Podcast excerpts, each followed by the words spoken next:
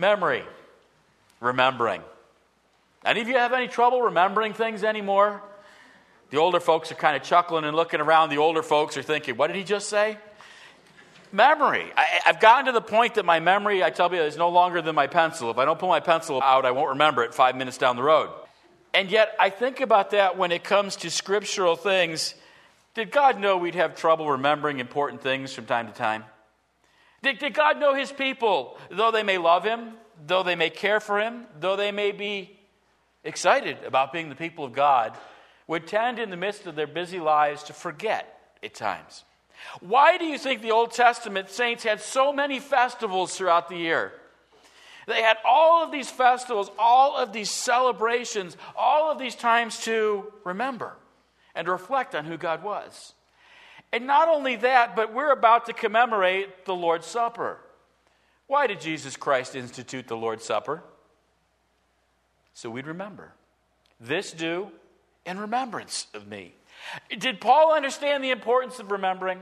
Again, we looked at this last week and we're going to jump back in, but if you look at Titus chapter 3 and verse 1, Paul tells Titus, remind them. Remind who?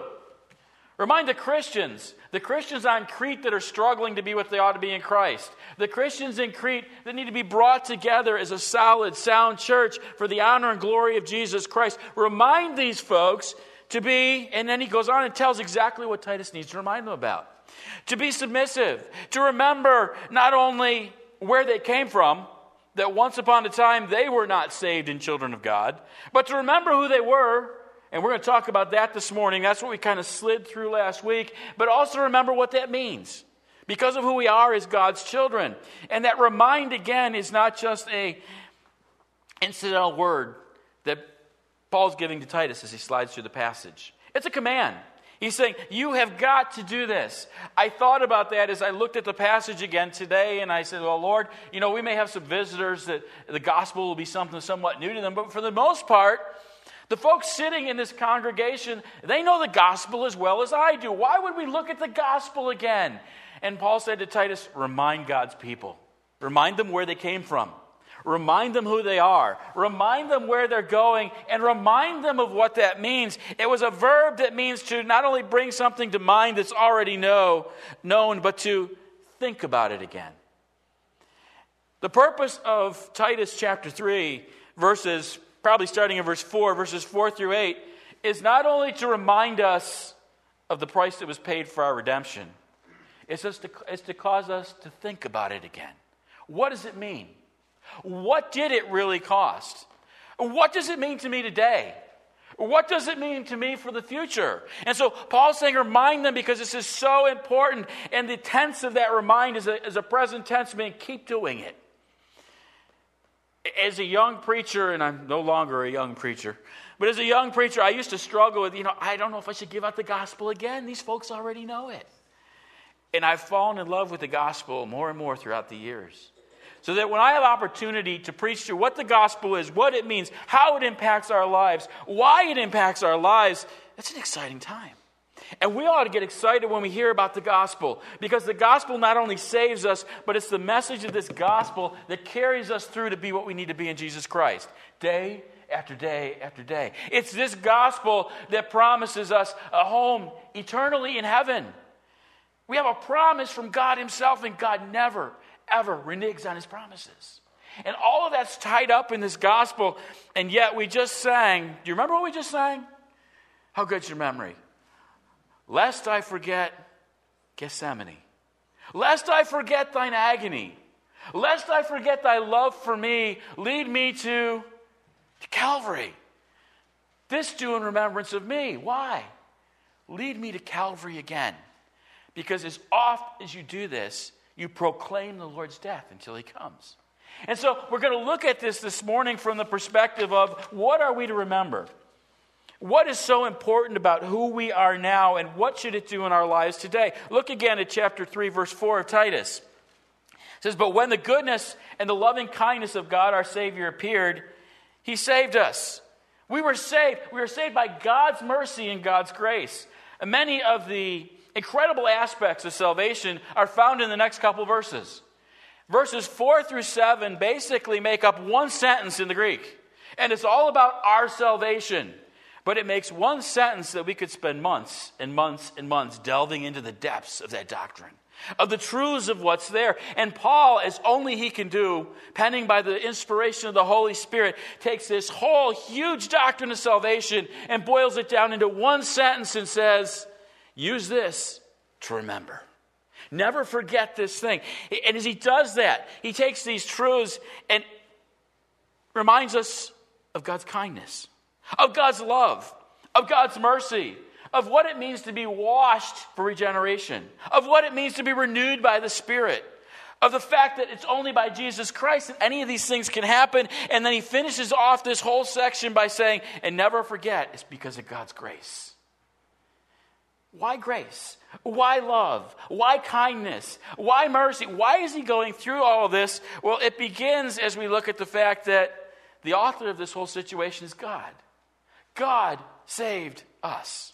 Look at verse 5. It says in the beginning of verse 5, He saved us. You can plug God into there. God saved us. And as Christians, sometimes we forget. Now, we don't consciously try to do this, but if we're honest with ourselves, aren't there times when we look at ourselves as Christians in Jesus Christ, and then we look at the world around us, and what's our conclusion? I'm a pretty good guy. I'm not near as bad as that degenerate across the street who did X, Y, or Z. I'm not as bad as the person I saw on the news. I'm not as bad as, and you fill in the blank, and we kind of get this picture that we're good people. No wonder God saved us. No wonder the gospel came to me. No wonder. And, and I took the gospel message and I believed. And I hope you did. If you didn't, we're going to talk about it in just a minute. But if we're not careful, it becomes a wow, I'm so glad I was smart enough to do the right thing. Isn't it too bad that those other people aren't as smart as we are? And Paul's about to say, remember. Remember that it's God who does this wonderful work, that it's God who's making this all happen, that a sovereign God in 1 Timothy chapter 2 verse 4 it says desires all people to be saved and come to the knowledge of the truth. That that same God in 2 Peter chapter 3 verse 9 is not wanting anyone to perish, but all people to reach repentance. That that God is the God of John chapter 3 verses 16 and 17 who so loved the world that he gave his only begotten son that whoever believes in him should have eternal life, that the world might be saved through him. God instituted all that. And as Titus gets in with these Cretan believers, Paul is telling him, remind these folks that God did that special work for you. Just for you. It's God who is at work doing all of these things. And the aspects, when it says God saves us, again, we could spend months talking about what does that mean. Remember when we spent months talking about what that means going through the book of Romans? Here we are. But just in a nutshell, why did God have to save us in the first place? And what does it mean He saves us? As Christians, we sometimes take these Christian terms and we throw them around and we forget that some of the world's looking at you and says, Saves you from what? Well, we were in desperate need. When it said God saves us, God saves us because of John, uh, Romans chapter 3, verses 10 through 13. As it is written, none is righteous, no, not one.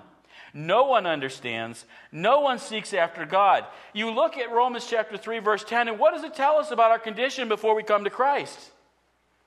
None of us are good. What does that do to the man on the street who's asked, Do you know you're going to heaven? And said, Well, I'm hoping that my good works will outweigh my bad works. Take him to Romans chapter 3. Now, do it in kindness, do it in love. But Romans chapter 3 said, None of us are good. Not one of us. We are in desperate need of salvation. We're needing to be saved. Not only that, it says all have turned aside. The end of chapter verse 11 and the beginning of verse 12 is very interesting because it runs across the grain of some of the philosophy of Christian ministry today. It says, No one seeks after God. No one seeks after God. So, why would you have seeker churches? You should have the most empty church in the world if it's just a seeker church. Because who's seeking? If God doesn't reach out and convict by His Spirit, no one seeks after God. That's exactly what it says here in Romans 3. And then it says, All have turned aside, together they become worthless. No one does good, not even one. Romans 3.23, because all sin and fallen short of the glory of God. We're in desperate need. We're in desperate need because not only have we sinned and fallen short of God's glory, but Romans 6:23 says the wages of that sin is death. We deserve eternity in hell. Say, You said that awfully loud. I did because we don't preach about it very much anymore. We want to preach about the love of God. Oh, unfortunately, some churches want to preach about tolerance and being woke and accepting everyone. And God says there's a standard, and if you miss my standard, which by the way, you all missed it, then there's a hell. And there's a price to be paid.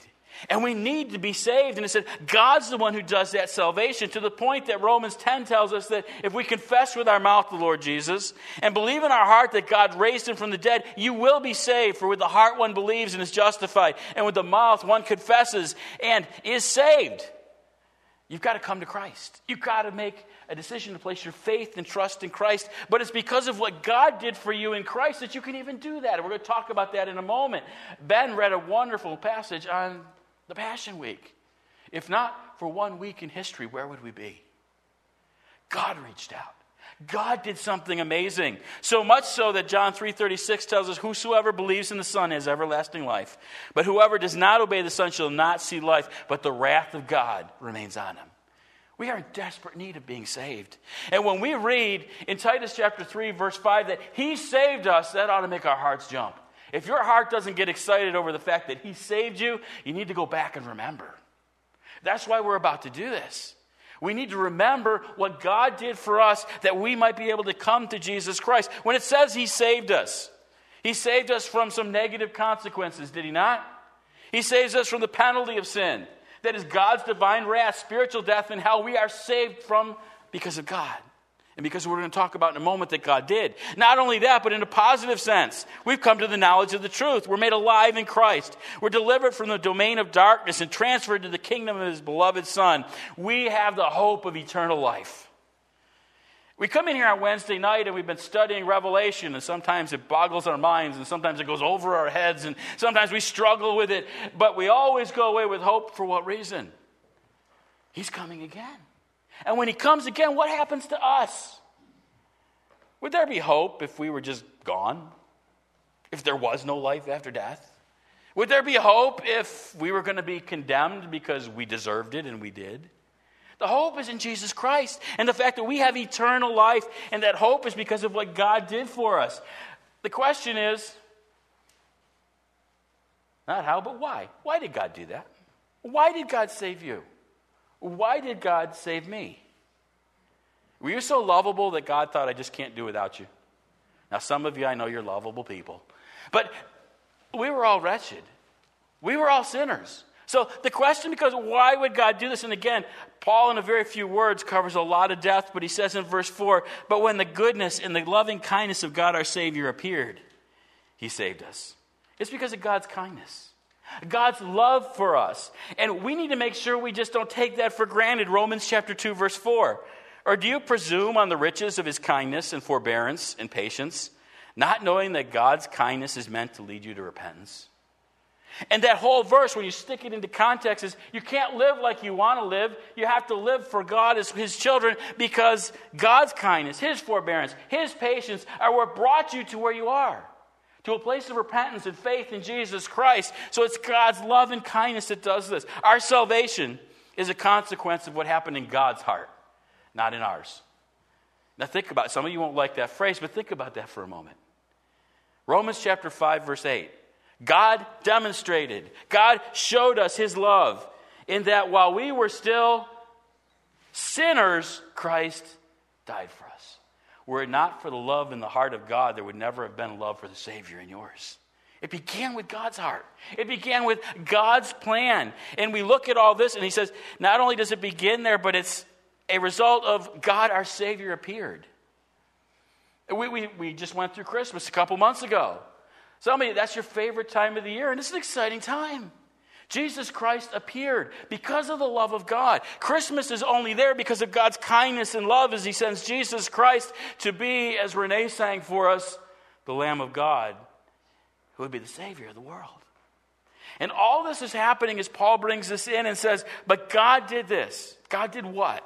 What did His kindness and love lead to? And these are only a few of the events, but think about the Passion Week. Think about and remember the agony in Gethsemane. Jesus Christ agonized in prayer in Gethsemane because God loved you. Not only that, but the betrayal of Judas. Judas had spent three years with Jesus Christ. He was close to those men. When you look and you see what happens in that last week, in those nights when Jesus Christ brought them together and instituted this Last Supper and told the disciples that someone would betray them, they all looked and said, Oh, it's Judas. Or did they? They had no idea who it was. They asked if it was them. And Jesus Christ, after pouring into this man, he betrays him with a kiss. Not only that, but what happened with the rest of the disciples that night? Jesus Christ was arrested, and for the most part, except for two, they abandoned him and ran. They abandoned the Savior, the one who walked on water, the one who healed the blind, the one who fed 5,000 with five loaves and two fish, and they fled. And there was the Savior left all. Did he know that was coming? He told them they were going to do it. Did they believe him? No, they didn't. And then throughout that week, multiple trials, beatings. Our Savior spat upon. They took the beard and plucked it out of his face. And all of that happened to the point that Isaiah said you wouldn't even recognize him. And we've kind of glamorized it because when you see this beautiful picture of Christ hanging on the cross, he still looks like he's just angelic in some ways. And he didn't look like that. And he didn't look like that for you and for me because God's love was being demonstrated. And then, in the midst of all of these trials, probably the boldest of all the disciples, Peter, denies him once, denies him twice, denies him three times, just as Jesus Christ predicted. And if you want to get the feel of the emotions of what God was doing for us at that, it tells us that after that third denial, what happened? Jesus Christ looked out and he caught Peter eye to eye. And Peter went out and wept bitterly. But what about Christ? John's the only one who's left, the only one who's following through with all these things. And now, from the denial of Peter, we go to the crucifixion and the mocking crowds. The crowds who mocked him were the very people that he was dying for the mocking soldiers. And then the cry, My God, my God, why have you forsaken me? We could take weeks to delve into the depths of what that means. But Jesus Christ was made sin for us. He took your sin upon him at Calvary. And then finally the cry, It is finished. All of that because of the kindness and the love of God for you and for me while we were still sinners. So, this is God who's done this. He did it because of His love, He did it because of His kindness. He did it because, as we look at Romans chapter 1, for the sake of His name, it was for His glory. All of this in the plan of God. None of this caught God by surprise. God didn't create man and say, How did they ever fall in the garden? He knew before we got in the garden we'd fall. God knew you before the foundation of the world. And he still did all this because of his love, because of his kindness, because he wanted to demonstrate his glory. And it gets on and said, Paul says, not only that, but as you remember all this, as you remember why God saved us, remember this important point. It's not because of works done by us in righteousness. Because even while we remember all of these things, if you sit there as a Christian today, it's so easy to start thinking, I sure am glad I came to Christ. And I sure am glad I did too. But it wasn't because of me. When I look in the mirror, I can't say, well, here are the five things that I know. This is why Christ brought me to himself. I'm such a great guy. None of us can do that. And Paul said, remind them, remind these Christian believers that it's not because of the works of righteousness in us, but it's according to his mercy. God's what do we mean by God's mercy? The easiest way to put that down is it's God's withholding the deserved punishment that we deserved and freely giving us salvation. That's mercy. You were freely given salvation by a God who could deservedly have sent you to hell for all of eternity. You want to know the depths of what that means?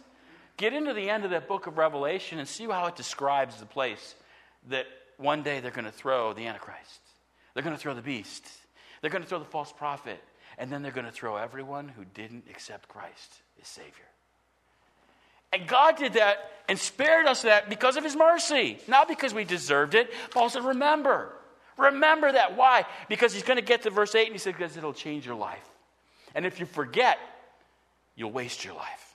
So remember what's happened there. And then we need to look at just briefly how did God do that? Chapter 3, end of verse 5 and verse 6. He did it by the washing of regeneration and by the renewal of the Holy Spirit, whom He poured out on us richly through Jesus Christ our Savior. He did it, number one, by the washing of regeneration. And that word washing means to cleanse, to cleanse from defilement, from filth. And we were washed in what way? Washing of regeneration that came from 1 Peter chapter 1. Beginning of verse 18, knowing that you were ransomed from your futile ways, inherited from your forefathers, not with perishable things such as gold or silver, but with the precious blood of Christ, like that of a lamb without blemish or spot.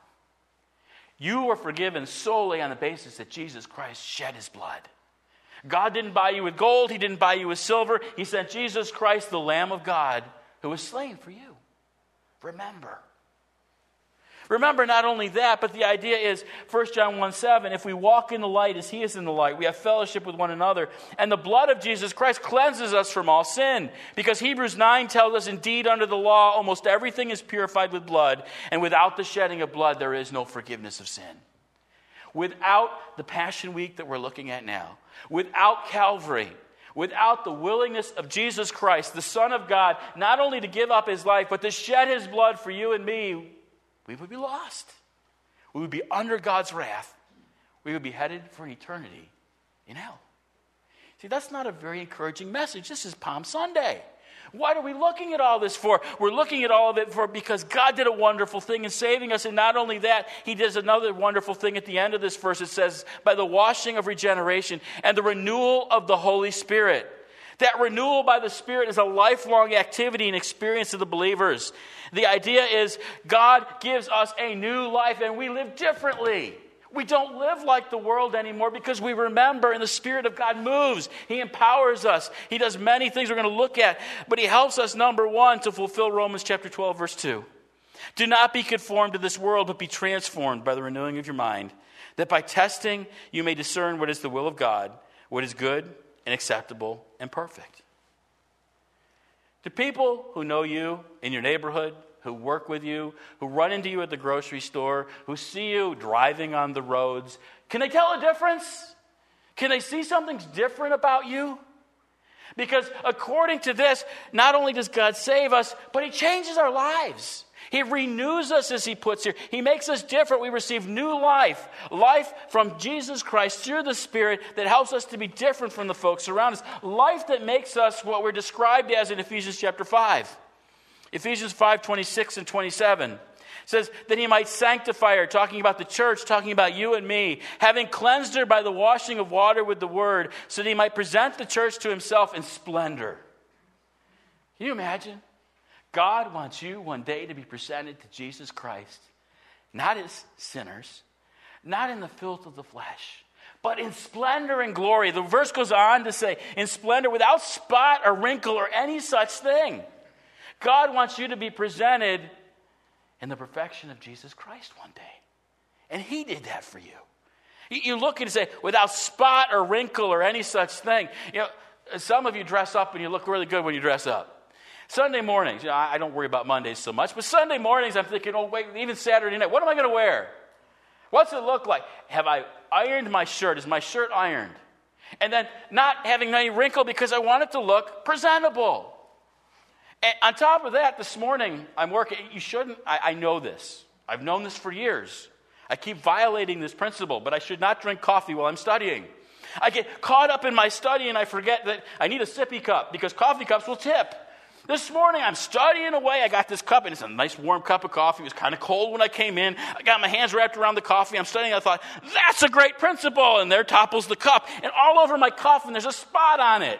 And I'm thinking, I don't have much time. I need to go over my message one more time. But I had to stop because I couldn't handle the spot.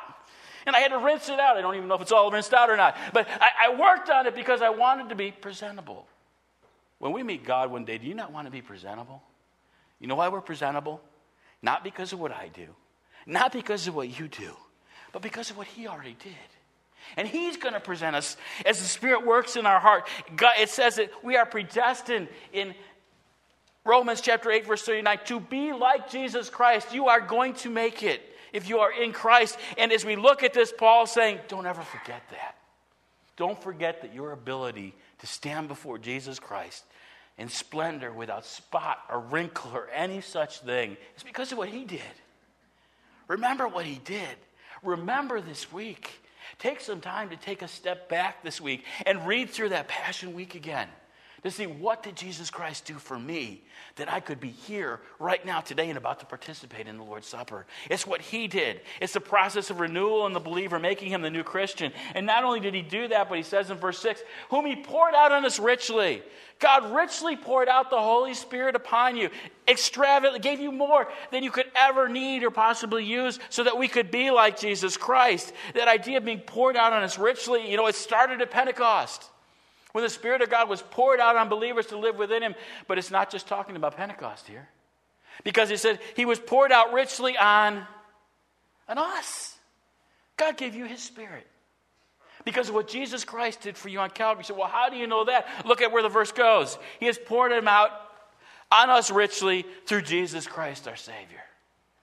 Because of what happened on Calvary, you have the Spirit of God to be standing one day before Jesus Christ in splendor without spot or wrinkle or any such thing because of what he did. We need to remember. As we go through remembering all those things, it takes us to verse 7 and 8. So that being justified by his grace, we might become heirs according to the hope of eternal life. It says, so that. What's God's aim? God's aim is that we be justified, that we be able to stand before him not guilty. Because if you're not justified before God on the day of judgment, you know where you're headed? For eternity in the, under the wrath of God in hell. But God said, because of what Jesus Christ did, and because of how he poured out his spirit, and because of how you've been regenerated by the washing uh, of his blood, we're justified by our own sheer determination to turn to Christ. Is that what it says? We're justified because we knew better than the guy that didn't make that decision. We're justified by grace, by grace through faith.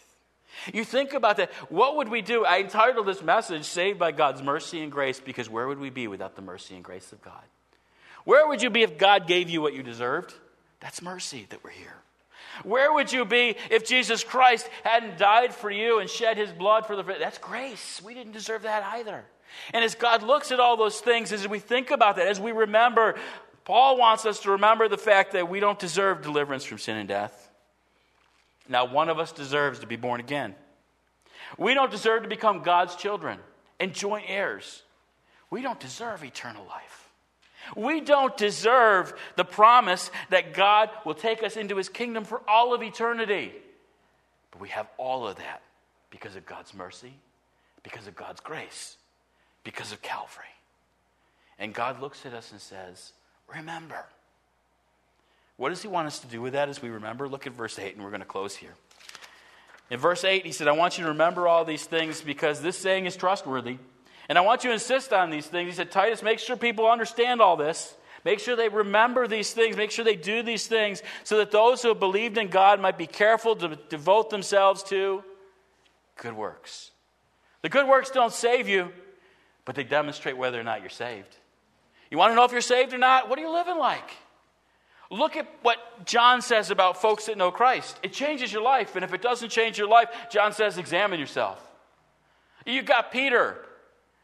Could Peter put his foot in his mouth? Like nobody else in history. But you know what Peter said? If you look at your life and it hasn't changed, examine yourself. Did Peter's life change? That's the grace of God. Peter went from denying Jesus Christ to three, three times to being the chief preacher at Pentecost. And 3,000 souls came to Christ. And God didn't stop there. Peter got used again and again and again because of God's grace and mercy, and He wants to use you and I as we go out, as we do good works, as we demonstrate what Christ means in a life. And the question now is do you remember enough to be under the power of the Spirit to do that? To be changed. Remember. Maybe more importantly, can you remember a time when you put your faith and trust in Jesus Christ? If you can't remember that, the rest of this doesn't work. We need to start with believing what God said about us, with putting our faith and trust in that finished work of Christ on Calvary for forgiveness of our sins and a right standing before God. If you haven't done that this morning, you need to make that decision first. Because after that comes the hope of eternal life. After that comes a changed life that makes a difference. After that comes the opportunity to stand in splendor without spot or wrinkle or any such thing, but it's only when you're in Christ. Are you in Christ this morning?